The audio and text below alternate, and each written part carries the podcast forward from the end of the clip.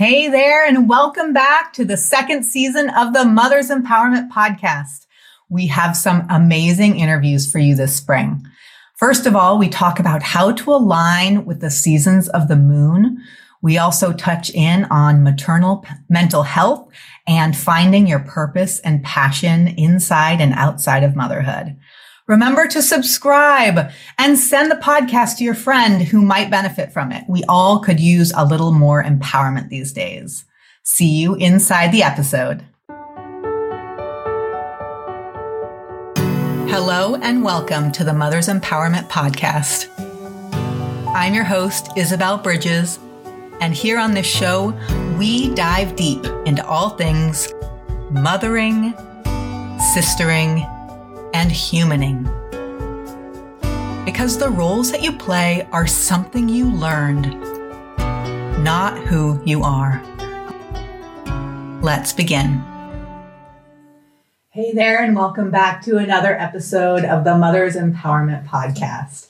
I'm so excited to introduce to you a fellow life coach, Natalie Neckyfarow. She's also an actress and a writer and a healer who is passionate about helping fellow multi hyphenate artists and multi passionate entrepreneurs harness all of their unique talents and gifts without sacrificing any of their passions. Yes, to not having to sacrifice our passions. So today on this episode, we talk about how we can use embodiment to change our life so that we're not just moving forward towards some goal, but we're actually embodying the person we need to be in order to create that goal in our lives. Nikki also talks to us about worthiness and self love. And she has a self love party coming up that I hope you will check in on. I know I will be there. Let's listen in as Nikki, Natalie and I talk about self love and how to embody that so we can change our lives. Hey there, and welcome back to the Mother's Empowerment Podcast. I'm so excited to have this conversation today with Natalie about embodiment. I think this is a topic that we actually don't talk about enough. So before we dive in, Natalie, will you introduce yourself? Let our listeners know a little bit about who you are and the type of work you do. And also, I'd love to hear what this word empowerment means to you on a personal level. Wow. Thank you so much for having me, Isabelle. I'm very excited to be here as well. Um, I'm a very multifaceted person. I uh, sort of grew up as a dancer in a household where uh, really there was a lot of value placed on education, which I believe absolutely is very important. But it was also kind of a major source of conflict in my life because uh, when when you're an artist, you can really feel that deep in your bones, and it can be very challenging to sort of navigate what's going on in the world where sort of there's this taboo around the fact that artists don't make money and that there are only a certain number of ways that artists can be successful. So that sort of overshadowed my entire experience. Um, and what I currently do is I am an actor, a writer, uh, occasional producer, uh, life coach and healer. And uh, I started my life coaching practice uh, in 2020 when I know a lot of other people made some pretty big mm-hmm. shifts as well. And I had, it wasn't completely surprising that I chose this shift, um, but it was because it was actually something I had considered before and actually directly relates to this conversation about embodiment that we're having today. Um, I had been running a private Pilates practice in New York City for about 13 years and kind of reached um, sort of a brick wall where I kind of felt like I wasn't making the kind of impact I wanted to do with my work. It was also sort of it, for lack of a better term, my day job because I was mm-hmm. actively auditioning, um, sometimes three, four, five times a day, in addition to, uh, you know, working with my clients. But I was feeling like this need for my purpose to be infused in everything that I do. And because I had set up my uh, teaching as sort of a side job, and also because of all of the, um, just call them like tangled, uncomfortable weirdness around the um, fitness industry and and like sort of weird body dynamics where in order to get in better shape there's all this stuff entangled up with you know not being thin enough or not being fit enough or not having the right body type so it's like a very complicated web and i was definitely feeling like i wanted to live in a place of more positivity a place of more growth and i wanted to start to work with clients who were doing the same thing and I sort of was in that place where I like knew I wanted more, but wasn't ready to invest in myself yet.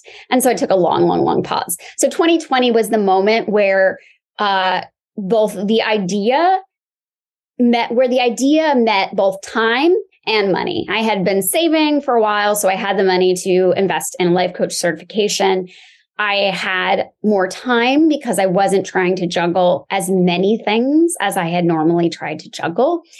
And um, and so it was just a really powerful time for me to make that shift. Mm.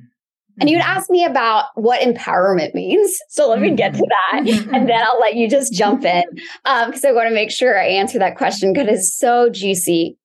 I think empowerment for me is about being fully authentic to who you are and being able to show up as that person without apology, without trying to um, appear a certain way or meet other people's expectations. But really, it's it's about what are my ideals, what are my values, what are my expectations for myself, and then to really show up in that way. Mm. And um, I think that one of the things that was most important my own journey like when i became a life coach i also was being coached myself a big part of it was like how do i show up for me like i had gotten to the point where you know i i you know i have many many talents and skills like one of the ha- habits of be- hazards of being an actor in a weird way is like you pick up you do a lot of different day jobs you pick up a lot of different skills and i was like good at a lot of things but one of the hazards is that is you're always trying to please someone else. And at the end of the day, I was like, when do I get to show up for me? When do I follow through? When do I, um, when do, when do I not, am I not relying on someone else to tell me what to do for me to actually follow through on something? And so that was really what I was looking to find. And I think that is what empowerment is to me is like knowing what I want to do and having the tools and ability to show up as that person and do those things. Hmm. As you are speaking, I'm having this vision of like embodiment, almost like a flower that mm. you, that begins to blossom open. And it starts as a bud and it's baby steps because yeah. we were all born embodied, but we slowly kind of unlearned our embodiment. And so just like any skill, learning to walk, learning to read, learning to cook, we need to like take baby steps because we're not going to be a bud one day and then, you know, a gorgeous flower the next day. It's like a, it's a, it's a process. Mm. So what would you say is like the, a baby step that someone can take to like mm. embody their life the way you said that you did, as far as going from pleasing everyone on the outside to like, how, how, what's that first step to like embodying this woman who can like serve herself? Mm. I'm going to steal straight from Glennon Doyle, whose book, ironically, is currently on my desk. Mm. But um, she talks so much about finding stillness Mm-hmm. And I think that is the most first, most important step. And I think what's interesting about that is like, I think we all hear the voices in our head. Um, but there's a difference between hearing the voices in your head when you're going about your normal everyday routine and listening to the voices in your head when you have no agenda. Mm. So you know, I spend a lot of time in meditation and in the beginning, you know, I've been probably meditating for 10, 15 years off and on. Um, in the beginning, and I when I say in the beginning, I mean like everything up to the first, the last maybe two years. Um, I really, I really didn't know what I was doing. Like I really, you know, I would sit, I would occasionally listen to a recording, but I would sit and I would try to do follow the advice, which is like if you hear a thought, observe it, don't judge it, and let it pass, which I still think is great advice. But when I met our mutual friend, Kara Viana, mm-hmm. um, I started her um, Master Your Magic course. And, you know, she uses energy work. And when I started doing that practice, I was transported to a different space. Mm-hmm. And I know that that's not necessarily possible overnight if it's a new practice, but I think, I think some of it is like when you step into meditation, um, allowing yourself to feel grounded, to feel supported, and to, I mean, I'll let go. it sounds so terrible because I know that for years people were like, let go, Natalie, let go. My acting teachers told me, my dancing teachers told me, almost everybody in my life kept telling me, let go, let go. And I was like, how do I let go? How do I let go? And something about being like, okay, I'm going to sit here. I have zero expectations of what's going to happen in the next five minutes or 10 minutes or an hour. I'm going to ground myself. I'm going to center myself. And then I'm going to be open to the possibility. Um, and that's when the messages come in. You know, I get probably 90% of my ideas when I'm sitting in meditation. And the more I do that, I'll start to have them drop in in other places. But I know the difference between that voice and the voice that's like, oh my God, you're doing everything wrong. Oh my God, what are you doing? you know, the mm-hmm. voice that's like, you know, the gen, the, um, the critic, the critic, you know, that, that critic who, um, is constantly, uh, trying to regulate you and manage you and control you versus the voice that is very helpful and supportive and guided. So, yeah. So just to recap, find stillness. Um, allow yourself to not expect anything to happen. Like whatever mm-hmm. happens, you know, close your eyes, breathe, whatever happens, whether it's that chatterbox for five minutes or it's nothing or it's some version in between, but just to have like no expectations and just to know that it's a practice. So showing up every day for two minutes or five minutes over time yields great results. But when we have to be like, oh, I need something right away, that's, that's hard to do. That's hard to make that shift. I love that this is your first step because from the outside, I'm looking at you as an actor, a dancer, a doer, you know, an empowered woman in this world. And all of those are like action oriented. But what mm. you're saying is the first step isn't actually action. The of, to embodiment, the first step is stillness. Yeah. Non action, really. Yeah. I think, I think, you know, I teach, I teach embodiment now, sometimes in circles, sometimes in programs. And What's really different between embodiment and teaching Pilates, because I was a certified Pilates, well, I guess technically still am, but I've been a certified Pilates instructor since 2001. But like the difference between teaching embodied movement versus teaching Pilates is that when we step into embodied movement, we're moving from the inside out. We're, we're sort of we're not totally bypassing our minds, but we're we're we're aiming to get a little bit more into our subconscious or unconscious mind, the part of our mind that is more creative, that is not as expressed, the part of our mind that's more connected to our body. Um, versus when you go into a Pilates class, and the first thing I do is I say, okay, take a nice deep breath in exhale. Okay, curl up. Like I'm literally coaching you through every single movement. And as a student in my Pilates classes, most of what you're trying to do is do what I tell you to do, right? And then over time, once you learn the exercises and whatever, then there starts to be a little element of like curiosity and like, how can I make this correction? Or what do I personally need to work on? But then it's still a little bit of that outside in thing.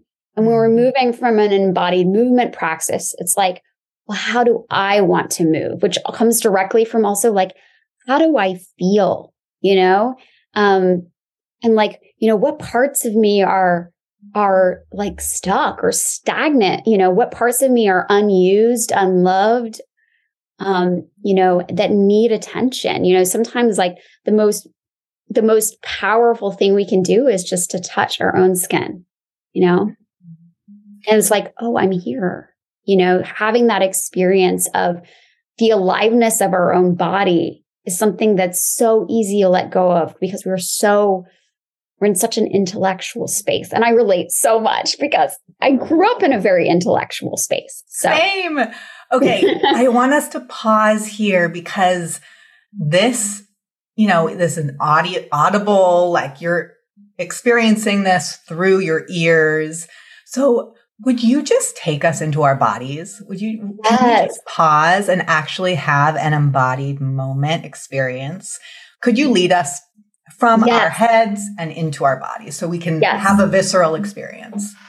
Yes, I would love that. All right. So if you happen to be driving a car right now, please don't do this. You can do some subtle version of this, but don't close your eyes. All right. So um, just feel your feet on the floor. And if you're standing, that's totally fine as well, as long as you feel safe enough to close your eyes. If you can take a moment to sit down, please do that. Um, feel your sits bones underneath you. And then just take a moment to really center your spine. So the top of your head is directly over your pelvis. Your shoulders are directly over your hips. And just observing, we have natural curves in our spine. Our tailbone naturally curves backward. Our lumbar spine curves forward. Our thoracic spine or rib cage area curves backwards. Our neck curls forwards and then our head balances that out by curving backwards. So we have all of these curves, all of this support built into our skeleton. So with that awareness, I encourage you to let go of any tension you are holding in your muscles, your skin, your fascia, which is the external most sheath of our bodies that encapsulates all of our muscles, all of our bones, all of our organs. So you can really relax at that deep cellular level. Let go of any tension that you do not need to support yourself. Your bones are amazing and they can hold you up. And then from this beautiful supported place, deepen your breath allowing the breath to come in through your nose and go all the way down deep into your belly. Feel that breath fill your waist. If you have a tendency to hold your stomach in, you can let it go and feel that width of your belly, that width of your diaphragm, the expansion of your lungs. And as you exhale, just observe the breath moving out. Feel free to breathe out through your mouth or your nose. And just notice how it feels when your breath moves out of your body. Notice any sensation within your body. Sometimes when we breathe, because we don't breathe deeply enough, we start to create extra tension. So just check back in with your muscles and your bones as you continue to breathe and see what's the most relaxed and least effortful way that you can breathe.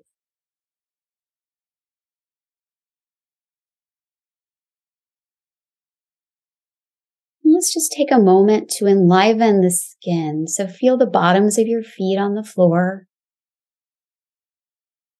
And imagine all of the little nerve endings connecting to the bottom of your feet, moving to the tops of your feet, your ankles, as if each little nerve ending was like a little tickle of a feather on the outside of your skin. moving up through your calves, your shins, your knees, your thighs, front and back, your pelvis, that beautiful bowl. It's the seat of our creativity. If you're a mother, that is where you created and grew your child. If you're not a mother, that's fine too. This is where all of your creative ideas come from. Feeling that aliveness coming through the back of your body, the back of your shoulders, the back of your arms, all the way down to the palms of your hands, and then coming up the front of your arms. So back of the hand, fingertips, wrists, forearms, upper arms, chest. And then feel that aliveness come through the front and back of your neck, the skull, the face. And as we take one more deep breath in, just noticing how alivening the skin changes the relationship of you to the air around you. See if you can feel that energy. Let's allow our eyes to come open and come back into the space. Hmm. That was so lovely. Thank you for that. You're welcome. So, my first noticings about that is how much my belly had to say. I, had, I don't know if you could hear it. I felt like the whole world could hear it. It was like all gurgly and bubbly. And what I realized is how much I hold mm. and how when I'm still for an extended amount of time, it gives me the opportunity to release the holding that I really had no idea was there. Yeah. And that when I'm still, there's movement. There's actually a lot of movement inside of the stillness. Mm, yeah. You know what I mean? There's something is happening. So that's yeah. what it is. It's just like the winter is a is kind of nature's still moment or pause moment. There's so much happening under the surface of the earth. So much is happening when we're still. Yeah. And to give honor to that. Yeah. I mean, our bodies are movement, right? Hmm. Um, and so we rarely take the time to feel that, right? But, you know, you don't have to move your arm or your leg or take a walk or take a yoga class to, for there to be movement in their, your body. There's always movement. Mm. Yeah. And that, you know, that energy, that connection, you know, just feeling the connection to the air around you, you know, that continues. That continues with everything in your space and, you know, everything, you know, in California and I'm in New York and that all of this energy is connected. And how is this energy connected with self love? I would mm. love to hear for you, you talk about where love has a place in embodiment. Oh my gosh. Mm. Well, I think that a lot of my a lot of my challenges came with, in terms of my own self love uh, came from my early training as a dancer. And when I was about 12, I got very serious and um, uh, North Carolina Dance Theater moved to Charlotte and they had auditions for the Nutcracker. And that was like sort of the spark that made me realize, oh, this thing that I love is something I can do as a career. Um, and which was a wonderful gift. But that at the same time, I got exposed to a higher level of training as a dancer. And then when I started to look for that, I was also exposed to a lot of fraught um, thoughts, beliefs, um, habits, patterns that happen in the dance industry around body type. And there was just so much emphasis on my body being a certain way that my body needed to be uh, I need to have a certain physique in order to be successful as a dancer. I'm 5'2, so already, you know, not super ideal because that the Balanchine body, which if you're not a dancer or you're not familiar with ballet, you know, he started working with dancers who were 5'6 to 5'8. So that became the new ideal. And like this long, lean muscle type became very in vogue and it's kind of stayed that way. Although I think in current times it's shifted a good bit. But you know, when I was coming up and training, you know, the very first thing I almost got told when I started training at a new studio was that my thighs were too big. Literally, those mm-hmm. were the words. Your thighs are too big. And I was growing, you know, I was, you know, you know, preteen. Um, and I was encouraged to not only take my cl- dance classes six days a week, but also to go on a pretty restrictive diet and to um, do additional workouts, cardio and weights mm-hmm. while I was doing this. Um, which, as you can probably imagine, was kind of problematic. Fortunately, my body kind of knew better and mm-hmm. I developed an unhealthy habit of binging. So, mm-hmm. you know, thankfully I never went to an extreme level. Um, but you know, but like my body used to be, I used to go home and eat like large amounts of cheese because my body was like, you need more stuff, please feed mm-hmm. me. So, so I think that like my own, my own relationship with my body in terms of love sort of and not feeling like it deserved love came from that place. It was like, I only deserve to be loved if I can fit into this body type. And it was so connected to my idea of like what it needed, I needed to do to be successful as at the time dancing was the thing. But it happens in, you know, in acting too sometimes. And it's like you, there's a lot of emphasis on what you look like.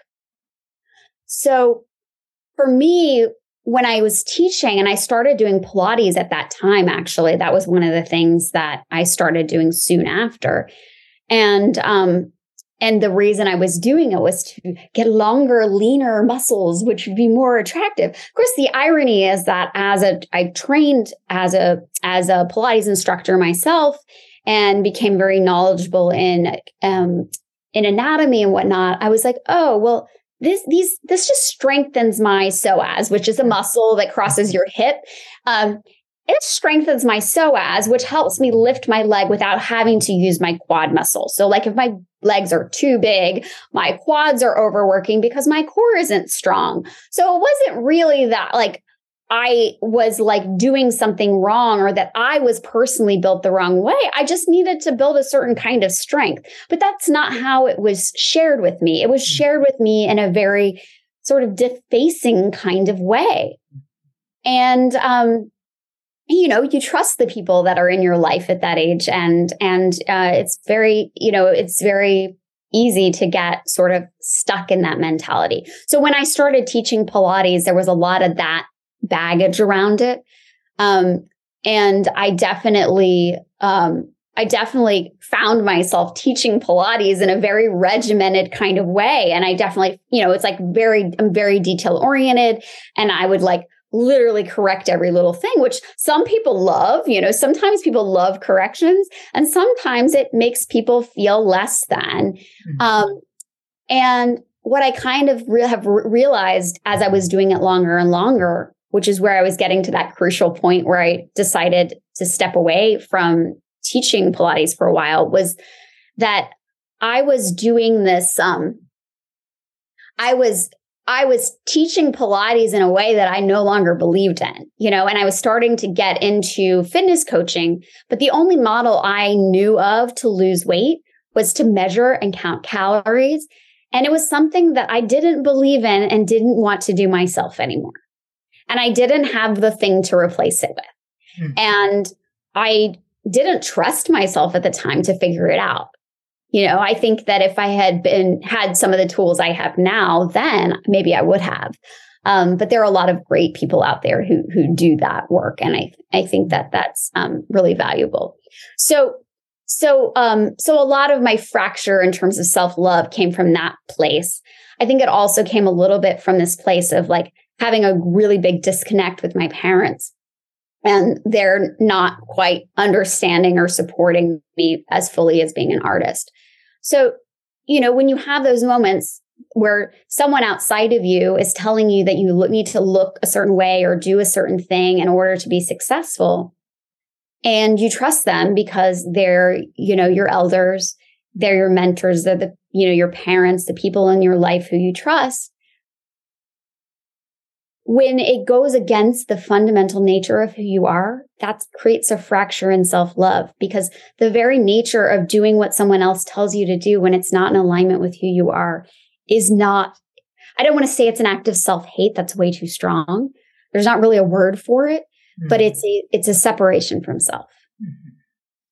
So self love is about returning to self, returning to honoring your own impulses, your own desires, your own needs, your own values, and operating from that place. Mm-hmm. Um, so I think a lot of people relate to having lost a piece of that from body issues. Um, and, you know, but, but it could come from anywhere, you know, and, and I do think that like understanding who you are is, is, I won't, I don't want to say it's the first step. I think it's part of my, I sort of think about everything like a circle, you know, so, so knowledge of self is very important, but sometimes we have to do other things and then we, be, and by doing something else, we get to know ourselves better. So what I am sort of looking at this self love process is like, it's like sometimes self love is like, oh, I'm really tired. I deserve to rest. And that rest might be five minutes. It might be 15 minutes. It might be doing a meditation. It might be doing some similar practice, or it might be going to bed early. But acknowledging that desire, that, that feeling inside is like a little piece of, of reclaiming your self love, you know? Um, and, and, and just really like trust with yourself is so important. You know, I talked about how I, how you sort of, when you, when you act out of alignment with your own desires, that that is an action against self love. So taking action in alignment with yourself and your own desires is how you get back into self love. And um, it can be really daunting. There was a point where I really wasn't taking action on anything in my life. And it was very difficult. It was very difficult to feel like it was okay for me to just do one little thing. But that's how I built the trust with myself. Hmm. I'm loving this conversation so much about self love, and I'm wishing that we had more time. And the truth is that we do, because we're going to be continuing this uh, conversation um, on a different platform, but still. Um, I would love for you to share a little bit about what you have coming up mm. uh, that our listeners can deepen into these practices. Um, and then we'll close. Sounds wonderful. So, yeah, especially if you're in a place where you've been having challenges around self love or you're seeing that that's an area that you could really work on. Um, I'm hosting a self love party in May. Uh, it starts on Monday, May 8th, and it runs for the entire month. So it's a 30 day challenge.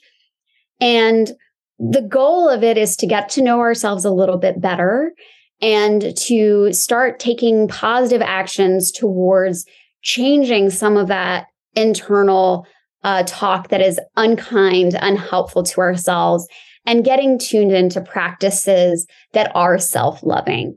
Um, during the course of the 30 days, um, everyone's going to be getting a weekly email that lays out a practice for the week and it's literally going to be one practice because my goal is to make this very doable. So if you're really busy and you're constantly saying, "Oh, I'd love to do that, but I don't have time," you you will have time. Mm-hmm. And then there'll be additional journaling prompts that you can go deeper in if you'd like, as well as a community on um, I think we're using oh now my mind's drawing blank.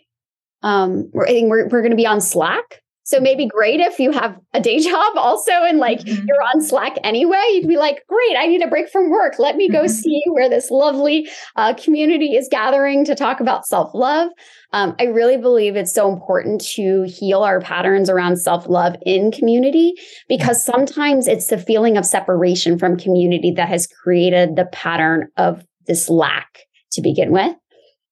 And I'm going to be doing some fun pop up live events during the um, during the 30 day challenge that I will be announcing along the way. Um, so uh, I would love to have you join that. Um, so yeah, that's that's what I have going on. Well, I will definitely be joining. So I look forward to that. And uh, okay, so to close, I would love for us to um, deepen into a next empowering action you'd like to invite our listeners to take. Okay, so obviously you are all welcome to join my self love party, and I hope to see you there. Uh, but I'd like you to find just five minutes for yourself to be in stillness today. And when you go into that moment, I encourage you to set a timer on your phone or whatever else you like to set a timer with, and just be committed that you're going to sit still for that amount of time with no expectations of what comes through. So beautiful. Yeah. Thank you again, Natalie. I look forward to our future connections. Bye for now. Bye. Hi, friends. I just want to pop in here real quick and let you know that the conversation doesn't end here.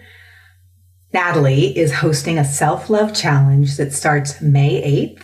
And she and I are co hosting a mentor conversation that you get to join in on for free on May 15th. Mark your calendars. Links and details will be in the bio. See you there. You've been listening to the Mother's Empowerment Podcast. That's all for today, my friends. And here's what I want you to remember empowerment is an inside job.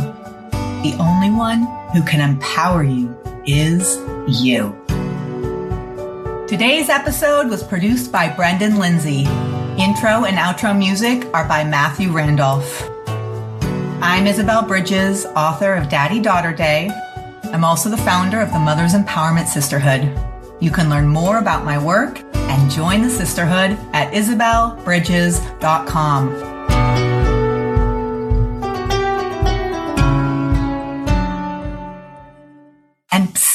I'm offering a 50% off discount for a limited time only. So check it out today. IsabelleBridges.com. Hey there. I hope you enjoyed that episode. If you did, I encourage you to rate and review. This allows more women like you to learn about the show. Also, just so you know, the Mother's Empowerment Sisterhood is diving deep into the topic of cultivating village. So if that's something that you are interested in, you can learn more at isabellebridges.com. See you there.